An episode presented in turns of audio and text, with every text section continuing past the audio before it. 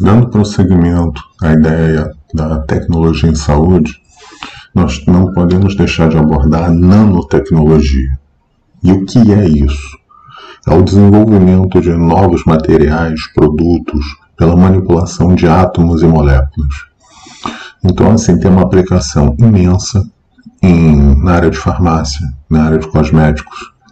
Se a gente sair da área de saúde, temos aí a indústria têxtil, a eletrônica, se valendo muito desse desenvolvimento. Particularmente em farmácia, talvez a principal aplicação da nanotecnologia seja nos sistemas de liberação controlada de fármaco. É, isso é feito através de, do desenvolvimento do uso de agentes bioativos e vacinas, né, sob a forma de nanodispositivos. O que, que isso significa? Não raramente uma pessoa fazendo terapia farmacológica, né, ela usa mais de um medicamento. E a, a, a adoção desse medicamento melhor. Corta isso, Júnior.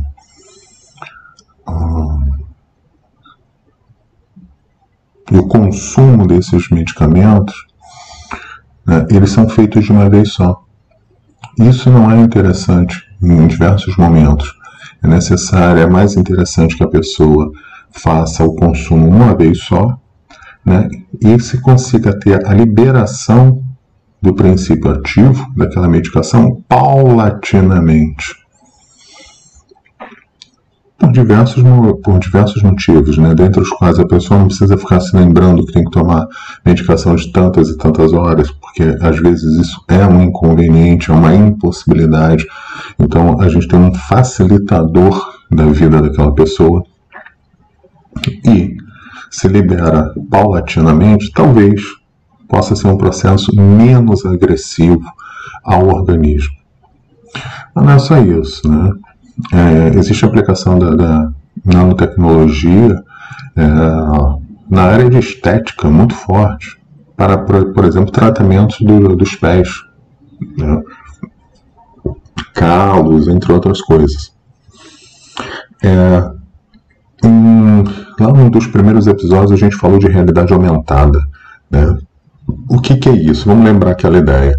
A realidade aumentada nada mais é do que a conjugação do mundo real com uma projeção, com uma sobreposição de um mundo virtual, de uma imagem virtual.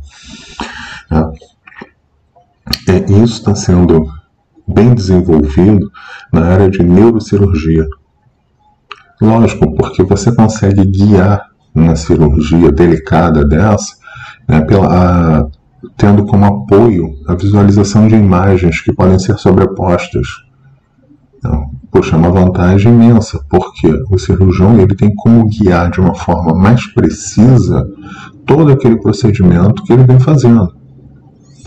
Por conta disso, a gente vai ter aquela vantagem, ou pelo menos espera-se que tenha a vantagem, do paciente conseguir se recuperar mais rapidamente. Por quê?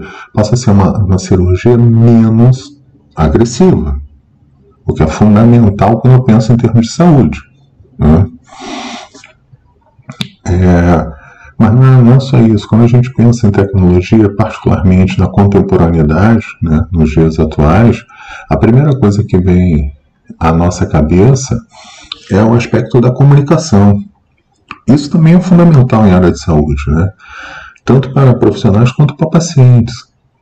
A tecnologia das relações como dispositivos de atendimento humanizado na atenção básica, elas obrigatoriamente devem promover a acessibilidade. Ou seja, tem que facilitar o acesso das pessoas ao profissional de saúde, aos recursos de saúde, às instituições de saúde. Só que isso não é suficiente. Não adianta ter acesso se essa pessoa, se esse paciente, ele não tem um acolhimento. Indo mais longe, né, o emprego da tecnologia em comunicação, ela tem que favorecer o vínculo entre profissional e paciente, profissional e cliente, dependendo da área que a pessoa atue. Né?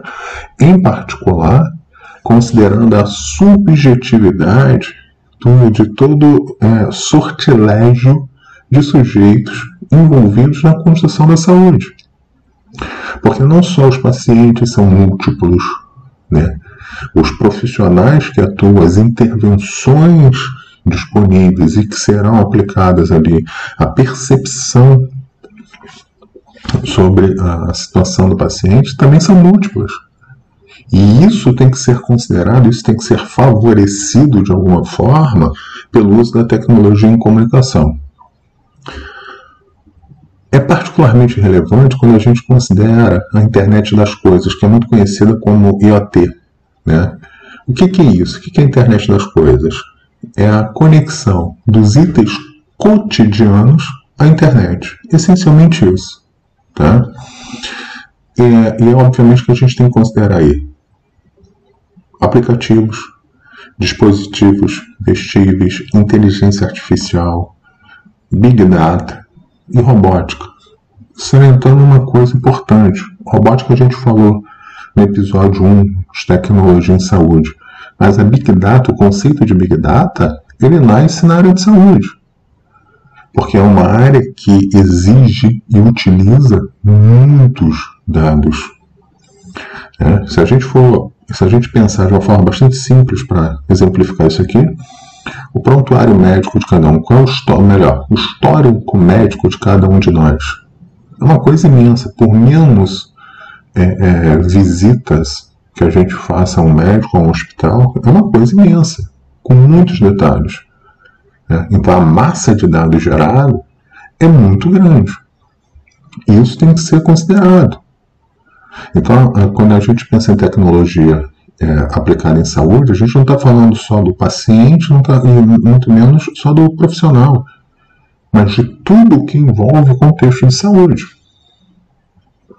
E aqui é importante termos um, senso mais crítico sobre as coisas. Então, por exemplo, é, diversos artigos científicos apontam vantagens e também as desvantagens das aplicações tecnológicas. Não existe coisa que seja só vantajosa ou só desvantajosa. Sempre tem pelo menos um pouco de cada. Né? É uma questão aqui de lógica difusa. Né? Aí vocês vão falar assim, pô, Júnior, o que é lógica difusa? Né? Lógica difusa é o seguinte: vamos fazer um paralelo aqui. A lógica tradicional que, que utilizamos é aquilo: é sim ou não. Né? Então, é, é uma situação assim, ou você está doente ou você está sadio. Né? Na lógica difusa, que é chamada de, de, de fuzzy também, é, não existe essa dicotomia. O que existe é uma pertinência. Então você tem, cada um de nós tem, melhor dizendo, um percentual né, de pertinência, digamos assim, de, de, ou de classificação como saudável e como doente. Ou seja, ninguém é 100% saudável. Né? Como a gente também pode entender que ninguém é 100% doente. Então existe aí um percentual entre essas duas coisas. Né? Isso é a lógica difusa. Tá? E, e, repare que é interessante a gente pensar dessa forma, até para que possamos ser mais críticos. E esses artigos científicos que apresentam a, as desvantagens da tecnologia em saúde né, mostra exatamente isso.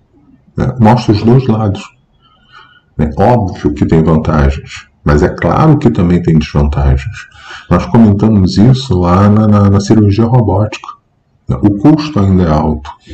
A necessidade de fazer obra de infraestrutura, a necessidade de treinamento das equipes. Isso não é barato. Né? É, o que é lamentável é que muitas vezes a boa parte da, da, da, da imprensa especializada é, vê somente o aspecto da vantagem. Ela ignora né, a, a, desvantagem. Acredito que nem por uma questão de má fé, é só um, uma opção de abordagem. Né? E outra coisa que, que é importantíssima, e isso envolve todo aspecto tecnológico, seja em saúde, seja no dia a dia, seja no que for, né? é, é nós nunca perdermos de vista que a tecnologia ela pode determinar o estilo de vida de uma sociedade. O que significa dizer que ela vai desenvolver indivíduos, né? sentimentos, comportamentos, comportamentos esses que podem ser de adoração, de medo, de aproximação, de afastamento. Porque não podemos deixar, é, é, não podemos ignorar né, que, como humanos, tudo que é novo né, tem uma tendência a nos assustar. Nós ainda somos muito primitivos, né? apesar de todo desenvolvimento tecnológico e social. No fundo, nós somos primitivos, nós temos um certo receio, uma certa resistência, medo né, de mudança, medo do novo. Né? É, e, e, isso leva a gente é, ter um afastamento, muitas das vezes, da tecnologia. Até como uma questão, até como uma, um comportamento de preservação daquilo que a gente conhece, né, que é mais confortável. Só que muitas das vezes aquilo que, que a gente conhece que é confortável não resolve o problema, ou pelo menos não o faz da melhor maneira possível. Né? Aí, parafraseando a TR, não o faz de forma eficaz. Né? Essencialmente, e, eu volto a, a, a ratificar isso, é que a saúde não é exceção quando eu penso em todos os lados da adoção de tecnologia, né? quando eu penso nesses comportamentos frente à tecnologia, o desenvolvimento de, de sentimentos ou emoções, né? para ser mais técnico, com relação à tecnologia. Né? Sempre vamos ter inquietações, sim. Né? E, e, e os comportamentos, eles não necessariamente, não necessariamente refletem a tecnologia em si, né? Ela essencialmente eles os comportamentos eles envolvem a representação que a gente tem da tecnologia, dos objetos. Né? Então, assim, a gente pode imaginar que, vamos, pensar numa coisa mais comum para todos nós, né? é que uma mesa pode representar mil vantagens, mas podem também ter outras mil desvantagens. Depende do que, aquilo representa para nós. Né? E isso é sempre circunstancial. É o momento que tem que ser considerado. Então há, há uma necessidade de, parafraseando um professor meu, né, que foi meu orientador de mestrado, é, professor Antônio Infantosi, que é, que é o seguinte: a gente tem que ver o filme inteiro. Não podemos ver só a fotografia. Né? E, e isso é muito difícil para nós humanos. E talvez para facilitar isso, a gente precisa, é, a gente precise ter uma, uma percepção da tecnologia mais ampla. Ou seja, entender que tecnologia essencialmente é, é uma teoria geral, né? mas também pode ser um estudo sistemático sobre técnicas, sobre processos, métodos, meios e instrumentos de qualquer atividade humana. É isso. E, e repare, não só uma teoria, um estudo, mas pode ser um, um resultado da aplicação dessa teoria, desse estudo sistemático. Ora, pensando dessa maneira, o que a gente tem é uma expansão da ideia de tecnologia. Nesse sentido, a tecnologia vai ser um conjunto de técnicas de um domínio particular. Repare uma coisa: é, tecnologia vem do grego tecne, que significa técnica, ofício, arte, e logia, que é estudo. Então, tecnologia ela é essencialmente o estudo de uma arte. Então, quando eu olho um artesanato, ou quando eu vejo um artesão trabalhando, o que eu estou vendo ali é uma aplicação de tecnologia. Quando eu vejo um artista, né, seja esse um ator, um músico, um escritor, um desenhista, pintor, enfim, não importa, né, o que eu estou vendo é uma tecnologia. Lembra? Vamos pensar que eu falei ainda há pouco, a tecnologia é o quê? Não é uma teoria geral, não é um estudo sistemático, então a pessoa quando pinta um quadro, muito possivelmente houve um estudo sistemático para chegar naquele desenho final.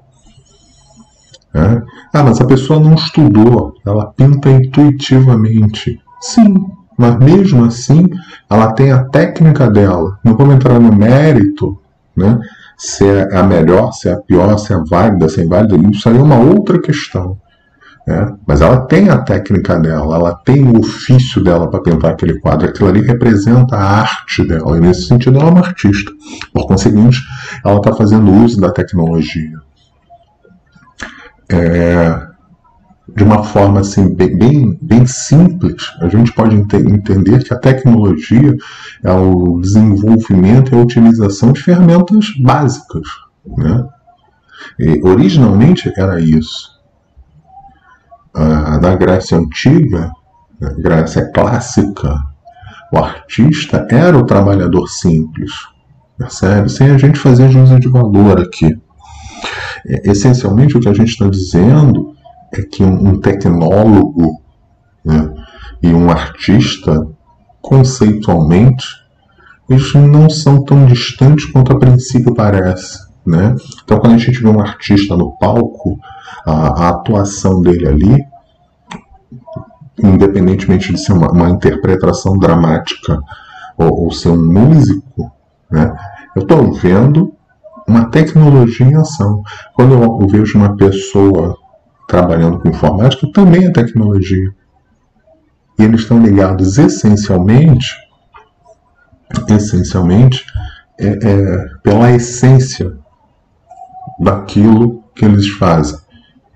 É, ou seja, da própria arte. Cada um deles é um artista, cada um deles tem um ofício, tem uma técnica que está ali sendo aplicada e que brinda de alguma forma, aquelas pessoas que fazem uso daquilo que é feito, do que eles estão produzindo, do que eles estão oferecendo a esse público.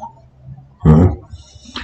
É, sobre se, se a gente for pensar dessa forma mais ampla, né, notamos que um, um, vendedor faz uso de tecnologia. Né? O atendimento do meu paciente, do meu cliente, né, faz uso de tecnologia. Né? Lembrando aquela ideia de tecnologia favorecendo a comunicação, não só para que tenhamos acessibilidade, mas que tenhamos também acolhimento e vínculo, que é o fundamental, né? Independentemente de onde se aplica essa tecnologia. Isso é fundamental, é isso que é determinante. Né? E aqui eu quero salientar uma coisa importante. Um professor em sala de aula, independentemente de qual seja a sua disciplina, independentemente de qual seja a sua área, ele está fazendo uma demonstração, né? ele está disponibilizando, melhor dizendo, para aqueles alunos a tecnologia.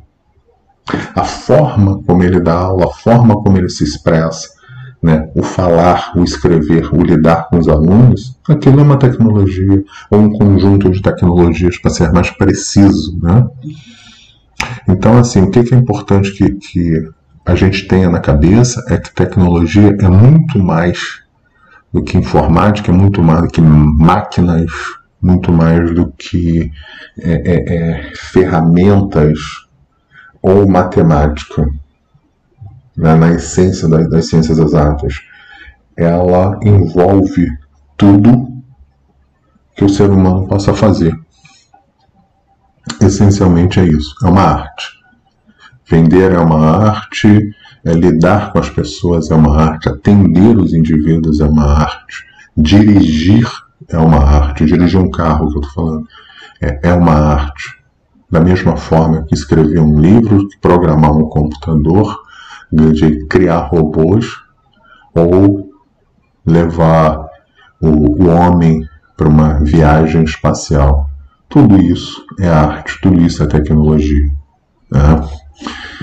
É, eu vou parar por aqui e no próximo sábado nós vamos disponibilizar um outro podcast, um outro episódio. Meus queridos, não deixem de nos seguir né? lá no, no Instagram, pod underline gap. Mandem sugestões, mandem comentários.